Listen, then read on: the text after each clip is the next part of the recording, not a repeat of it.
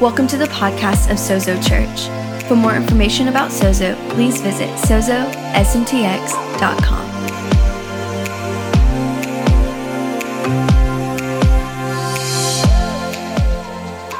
Got a question for you. You ready? Yeah. How would you live if you knew that God was always with you? How would you live if you knew that God was always with you? Now, here's what I don't mean. Some of you in Sunday school, you sang that song, maybe as kids growing up, oh, be careful, little eyes, what you see. Be careful, little eyes, what you see, because the Father up above is looking down in love, but it always sounds like looking down in judgment, right? Oh, be careful, little eyes, what you see. Be careful, little feet, where you go, that stuff. That's not what I'm saying. What I'm saying is, how would you live if you knew that God was leading you? If you knew that he was with you? How, how would you live? How would you feel about your decisions if you knew that the Spirit of God was actually leading you? I think you'd have confidence in every decision that you make. Let me ask you another question. How would you live if you knew that God was also leading your neighbor, your spouse, the person next to you? You see, this season for many of us has been really challenging because we've been believing the lie that God is not leading us. We've been asking the wrong question. We've been thinking, God, where'd you go? Instead of, God, where are you leading me? And you see, one of the challenges to that is that we begin to second guess our decisions. And then we even get dogmatic about the decisions that we make, thinking that that's what our neighbor should be doing also. You see, this has been, for many of us, one of the most challenging seasons that we've lived in. Anxiety is like gone out of the roof. Nobody really knows what to do, but we are confident in what our neighbor should do, right? We're like, oh, I don't know if I'm gonna wear a mask. I don't know if I'm gonna get the vaccine, but I know that you should, or I know that you shouldn't. I'm gonna try to get myself in trouble with everybody this morning, by the way, okay? You see, we, somewhere along the way, have stopped trusting the presence of God to lead us. And we've reverted back to what we think we know. And then we begin to project that onto everybody else so dogmatically that we don't even live in love. Here's the reality for us. If we're going to navigate this season well, and by well, I don't mean just survive, but I mean as the light of the world, then it's not gonna be because we simply have morals and principles. It's going to be because we're led by the very presence of God. And here is what some of us have done. Some of us have been praying for the presence of God. Let me say this to you, that's an illegal prayer, and you'll never find it answered. Here's why. When you pray for what you already have, you dishonor what you've already been given, and it'll make you blind to what you have. Jesus has already promised us that he'll never leave us or forsake us. So what we need to do is stop wondering if and start trusting that so that we can then tune in to how he's leading us. And the way that he's going to lead you is always going to be in love. Now, it doesn't mean that we'll always feel good, but it will always be in love. And when you know that's the case, then you can trust him regardless of what everybody else is doing. You can actually trust him so much that he's going to lead your neighbor You see, we've got so many decisions ahead of us, in front of us, knocking on our door, that if we don't have the presence of God leading us, we will surrender our peace to every decision that comes our way. And then in fear and anxiety, we'll look for others to affirm the decisions that we've made, and we'll get defensive and dogmatic about our decisions.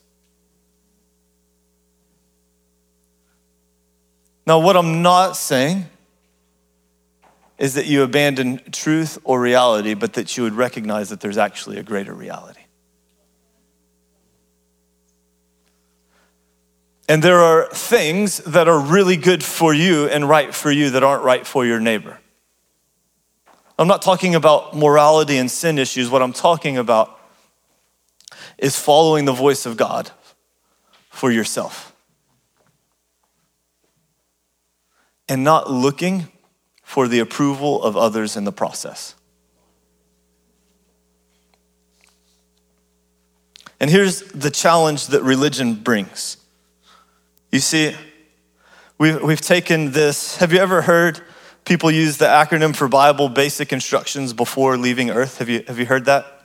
Right? There's a problem with that. It doesn't quite work. Ha, have you found how to navigate a pandemic step by step in the Bible? No, it's not there. Have you found if you should vote Democrat or Republican in your Bible? Yeah. No, it's not there. We can talk later.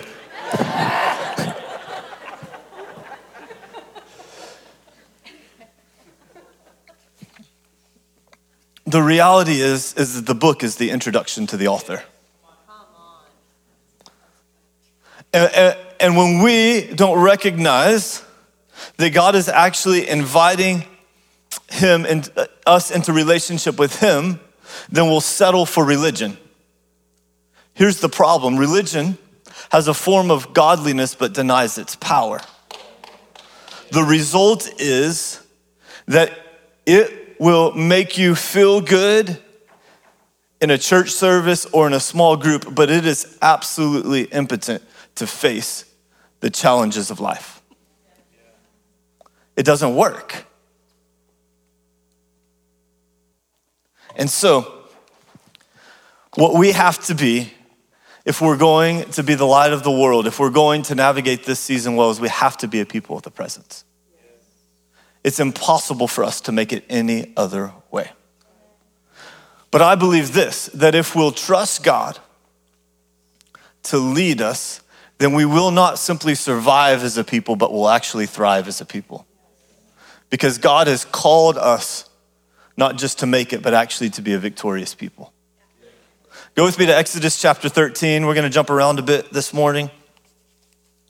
Not like last Sunday when we physically jumped around. We're gonna jump around in scripture. You can do that later if you want. Uh, Exodus thirteen, verse twenty. It says, after leaving Succoth, they can't, it sounds like King James for suck, sucketh. After leading, they camped at Etham to the edge. Y'all got to understand something about me. I, even when I'm serious, I kind of like to have fun. And so I have a really dry sense of humor. And so I'm going to probably say something and you're like, where did that come from? And then just keep going, okay? Like I usually don't stop to explain myself, but I know we got new folks in the room this morning, so that's probably what you, and then you're gonna be like ten seconds later, oh, I think he was joking about that. Okay, anyways.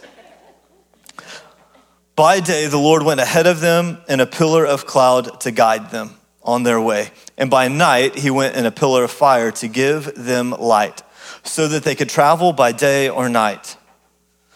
Neither the pillar of cloud by day nor the pillar of fire by night left its place in front of the people. As the people of God, we're called to be led by the presence of God. And that's actually what distinguishes us in the journey of life, is that the very presence of God would lead us. In fact, as the story goes on, they begin to set their camp around the presence of God. That was everything to them. That was not a part of simply their religious life, but that was a part of their whole life. Here's what's interesting. When you read that last passage, it says, neither the pillar of cloud by day nor the pillar of fire by night left its place in front of the people. The problem that we get with a verse like that, if we don't pay attention to what it's really saying, is we think that it's just something that, that happened instead of a relationship. Right now, you're in front of me, right? If I turn this way, you're no longer in front of me, you're behind me. Recognize this, that the people of God weren't simply chasing, or that God wasn't simply staying in front of them, but they were actually chasing the presence of God. They had a relationship to the presence of God. It wasn't just a, a state of being. It wasn't just something that happened. You see, they could have turned to the right and they could have turned to the left, but instead, they had made the presence of God a priority for them. And because of that, they navigated the most difficult season as a people really well. Here's what's going on in this story. This is the, the story around this, is that they've just left Egypt. They haven't yet made it through the Red Sea. They know that they're headed to the Promised Land, but they don't actually know how to get there. Not that they don't know where it is, but they don't know how they're going to get there. And so they follow The, the presence of God, and it actually takes them in a direction that would seem as if it were the wrong direction. In fact, what they said is that it's probably looking like the to the Egyptians who are chasing them down to bring them back to make them slaves in Egypt again. It probably looks like to the Egyptians that we've gone crazy and we're wandering around with no clue what we're doing. But they actually knew where they were going, but they took the long way around because they were following the way that God would have them go. And here's the challenge to the way that God would have them go. It put them between an army and a sea. That's not a really good place to be unless God is making a way for you. And I just want to declare over you right now, church, that God is making a way for you where there seems like there's no way. That when you're stuck between an enemy army and a Red Sea that seems like there's nowhere to go, that he's going to make a way for you, because the God that was with Moses and with the Israelites on the Exodus is the same God who's with you, and he's making a way for you.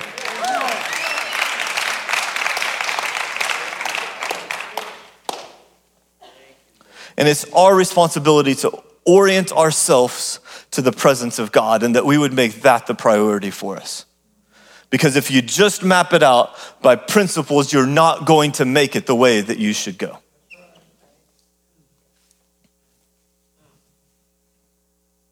Go with me to Romans chapter eight.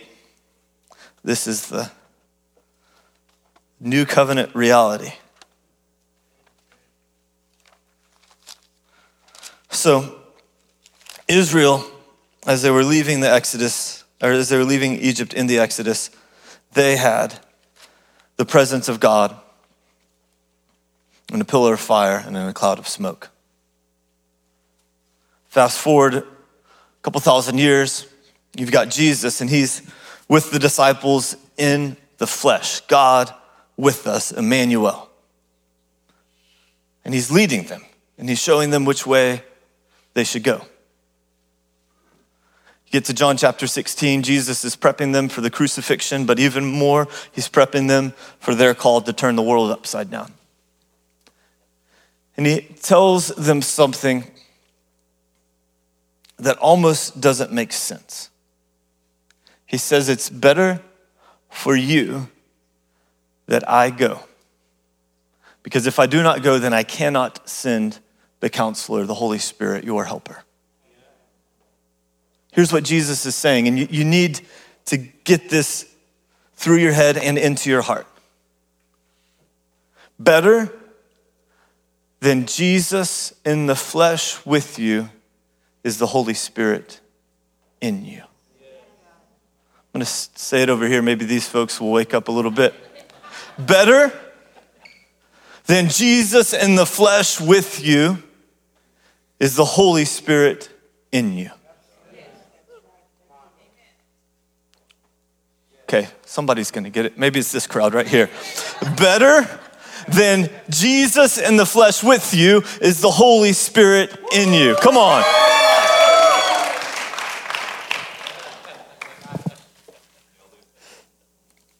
Good job. You got it. Romans eight, verse fourteen, we're just gonna look at one verse in two translations. It says, "For those who are led by the Spirit of God are the children of God." Reverse engineer that. Those who are the children of God are led by the Spirit of God.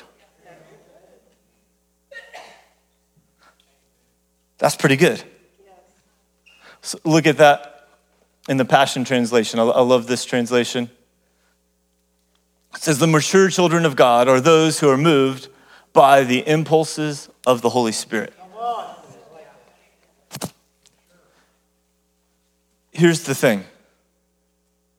What this is saying is that we all have access to the Spirit of God. That it's actually your inheritance, not your reward, that you get led by the Spirit of God. Here's what I mean by that. When you gave your life to Jesus, he gave his Spirit to you. You don't have to earn his Spirit. It's not a reward, it's your inheritance because you've been adopted into his family and you've got all the assets of the kingdom at your disposal. Some of us live as if it's a reward, and so we wake up in the morning trying to work for what we already have.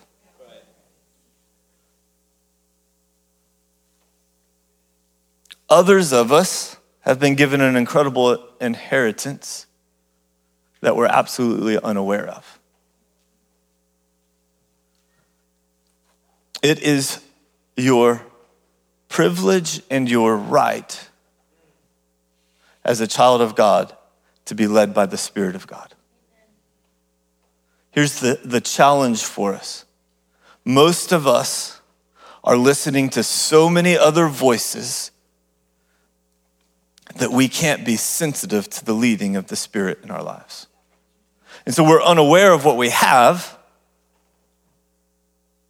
because we're too concerned with everything else going on around us. And so the requirement is this, is that we would actually tune in. Some of you still have, I think, radios in your car. Everybody still got a radio in your car, right? You know that dial? You even got a C D player. Some of you still got tape decks in your cars. The radio station is always playing. But you're not going to hear it unless you're tuned in. God's speaking. He's leading you. But you have to slow down and tune in. He's not going to chase you down to speak to you very often. He'll do that if he needs to. But he wants you to cultivate a relationship with him, and he wants to lead you. And that's his desire to sustain you, to protect you, to provide for you. And it's not simply about religious stuff. We've got to get that out of our heads. It's real life stuff. You know, the inventor Nikolai Tesla, he was actually the, the son of a, a preacher. He was he, he followed Jesus. He had the Spirit of God leading him. He would get into this place, you know that place where you're like really, really tired and you're like almost daydreaming, and, and what he would do is he would set his chair up just so that he could get into that place, but if he fell all the way asleep, his chair would like jerk and it would wake him back up. And what he would do is he, he would get in that like halfway asleep, halfway awake, daydreaming place, that place, you know, where your spirit is like, maybe you're more aware spiritually than you are mentally. And, and, and he would just commune with God and hear God speak to him. He, he wasn't simply getting good like kumbaya songs. He was getting inventions that would change the world. It's in that place that God wants to speak to us. He doesn't just care about our religious stuff or even just our moral stuff. He actually cares about every detail of your life. And he wants to entrust you with his wisdom. Go with me to First Kings three. I told you we're going to be jumping around.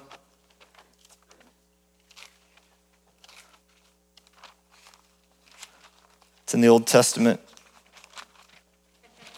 Just so you know.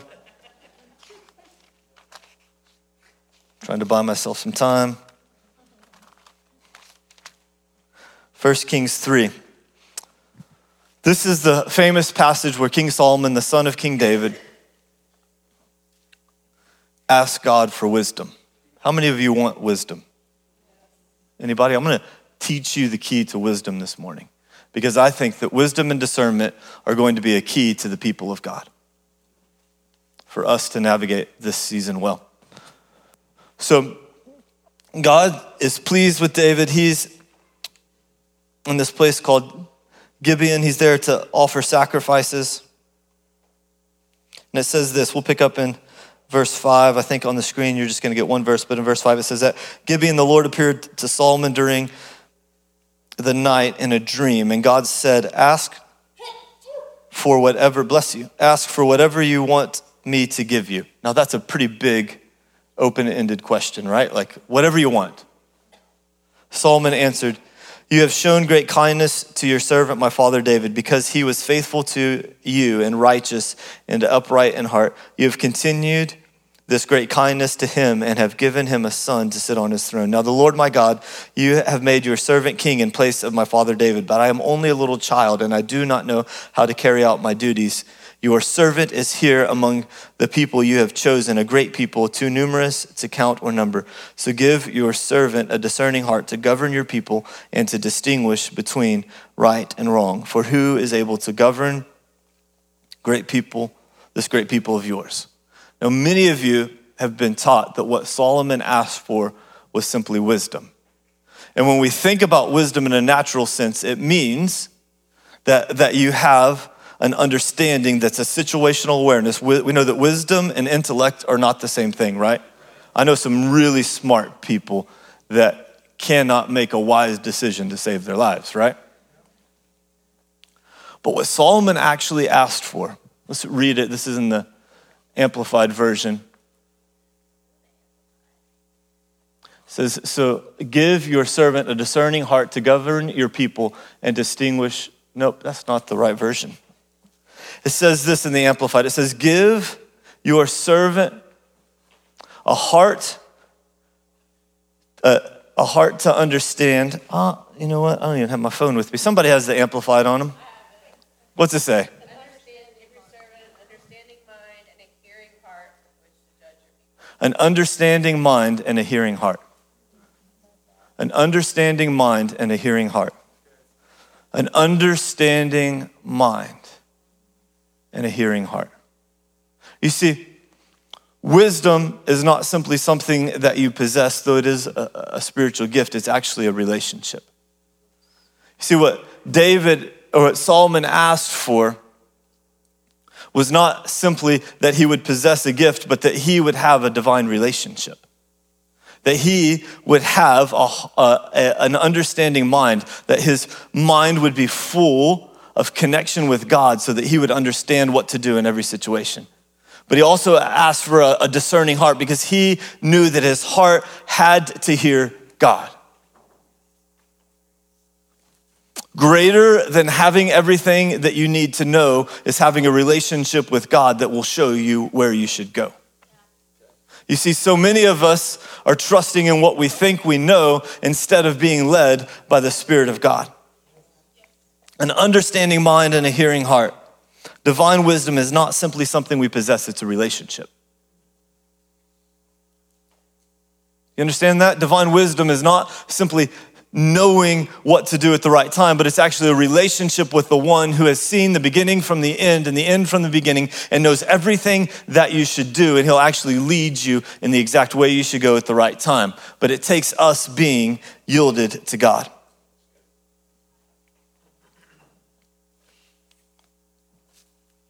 Let me show you the new covenant reality of this. Go with me to First Corinthians chapter two.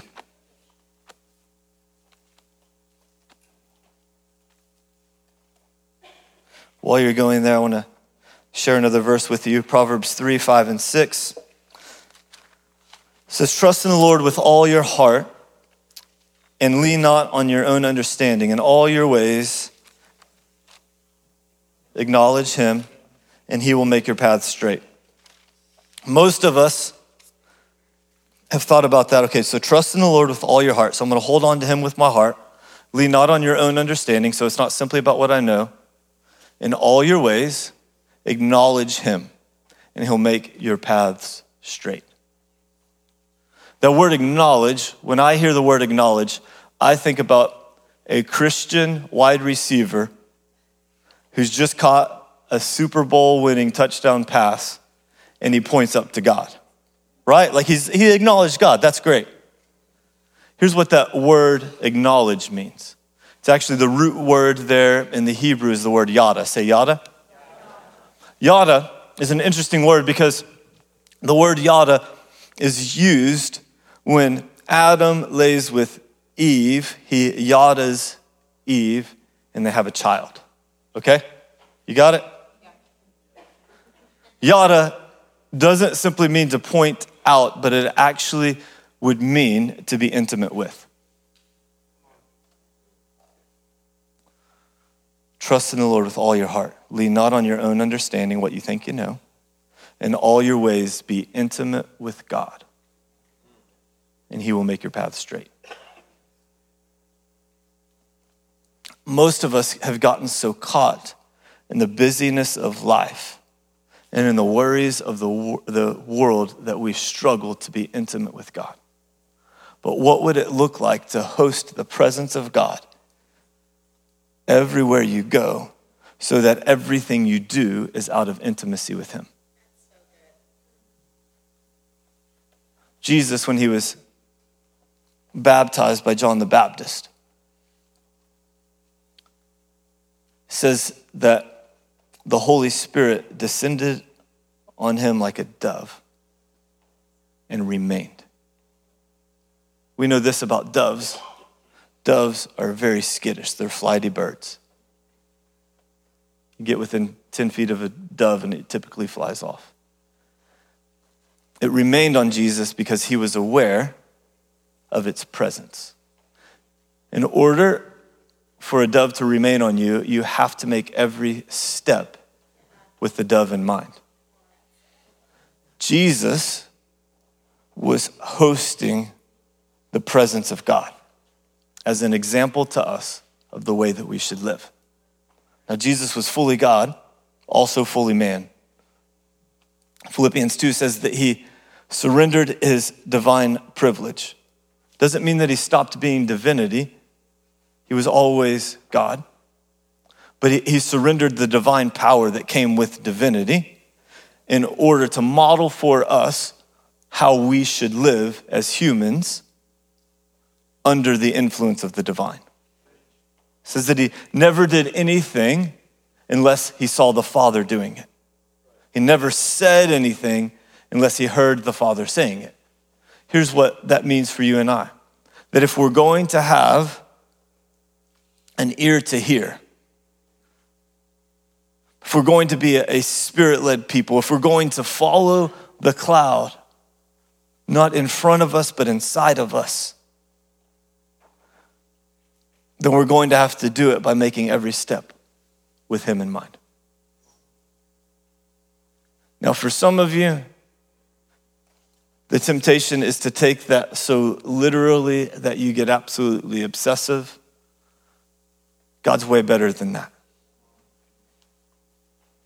It's to just live aware that he's always with you, to ask him questions, to allow him to speak to you, to allow him to lead you. into First Corinthians two.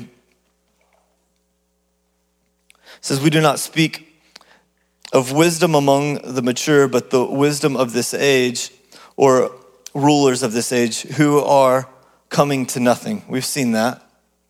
It's like everything that any governmental leader right now seems to say, they almost say the opposite the next day.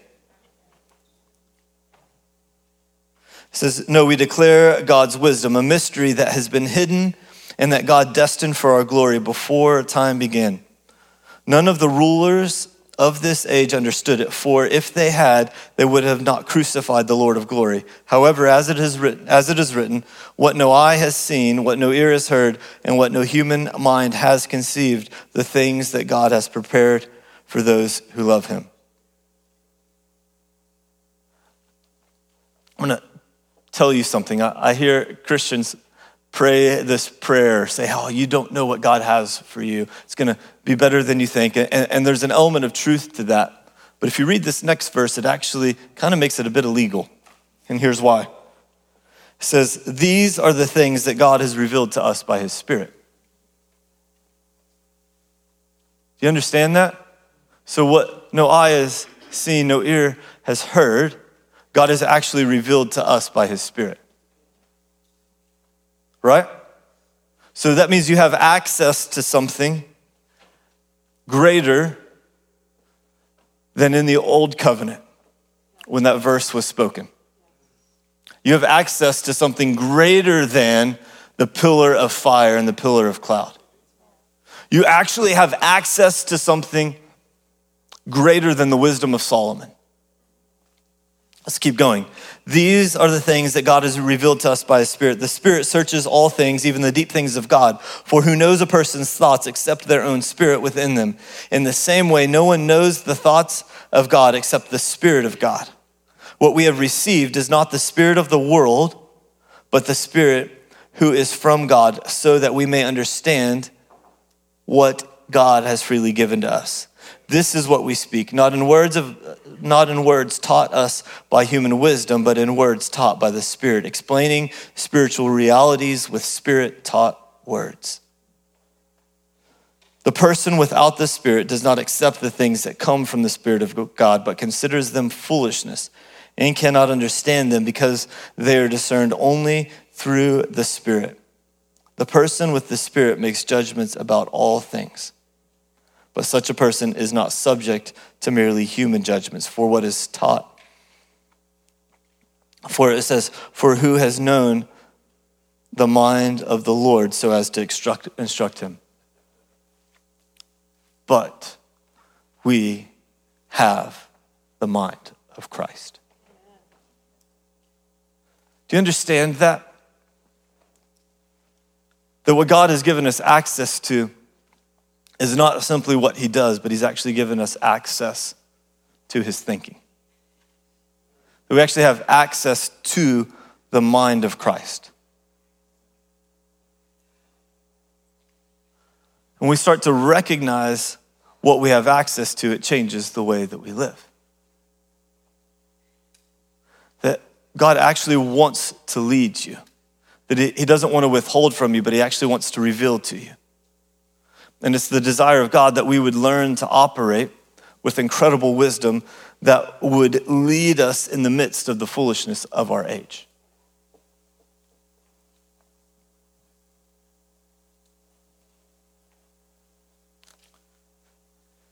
Hebrews chapter five, verse fourteen. I'm just going to read it to you in the Passion Translation. I think it's going to be up here.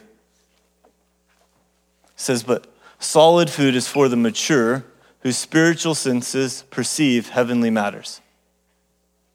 Whose spiritual senses perceive heavenly matters. And they have been adequately trained by what they've experienced to emerge with understanding of the difference between what is truly ex- excellent and what is evil and harmful. Here's the reality, that as we mature, it's our responsibility. Probably one of the greatest points of spiritual maturity is that you would train your senses to hear God, that you would begin to adjust your life so that you would know the voice of God. Let me say this to you. This is an incredible way to know what God's voice sounds like. When God speaks to you, it's never going to contradict what this says. It may contradict the understanding that you have about what this says, but it will never contradict what this says. This is the best tool that you have to understand what God's voice sounds like. But God's voice is not limited to his book. While it will never contradict his book, it's not limited to his book. It's actually his desire to cultivate intimacy with you so that you can know his voice so clearly that you should know which way you should go.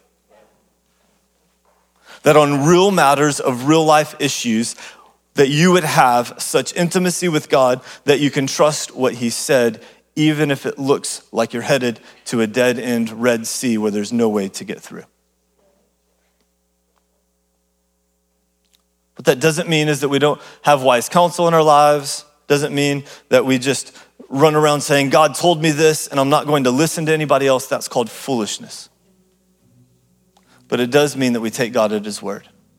I want to share a thought with you, something God's been teaching me for a while. A lot of times, God will speak to us. You may be reading scripture and something like warms your heart. It like jumps off to the page to you. And it's like, that's not just what God said, but it's what he's saying to me right now. I needed that word, right? Sometimes you're in prayer and it's like, man, you're, you're, you you begin to pray. And, and, and the best way to understand prayer is this Greek word prosukomai. It means to exchange your thoughts for God's thoughts, your trash for his treasure. And you begin to pray and you're like, man, I'm thinking things I've never thought before. Many of us, including myself, in immaturity, will get a word from God and run off with it and say, I've heard God, I've got the, the, the word of God. And you have no idea what it means, because the word of God was always an invitation to a conversation. You see, what God is wanting to do with you is not simply give you a word, but he actually wants to cultivate a relationship so that you can live in intimacy with him and know what his voice sounds like.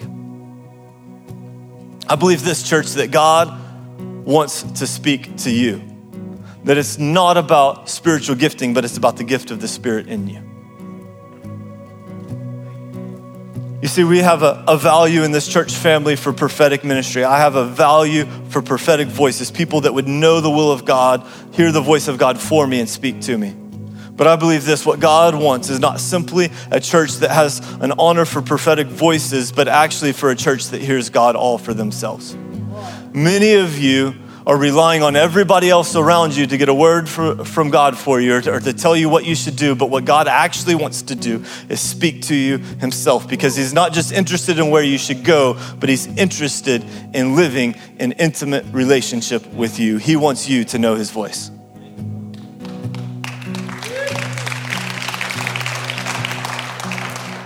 There may be some of you here and you've never given your life to Jesus, and you need to give your life to Jesus. And here's what that looks like. That looks like saying, Jesus, I trust you with my life. I give you my life. I, I, I need you. I've sinned. I've rebelled against you. I've gone my own way, and I trust that you died for my sins on the cross, that God rose you from the dead, and I'm giving my life to you. I'm not just praying a prayer, but I'm trusting you with my whole life. And if that's something that you decide to do this morning, I'd love to pray with you as the band plays this next song. But here's what I want us to do.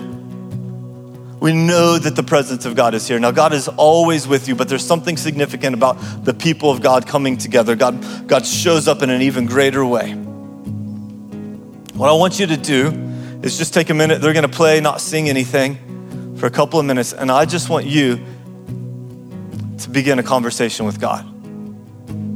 What's that place where you need wisdom, where you need to know which way you should go,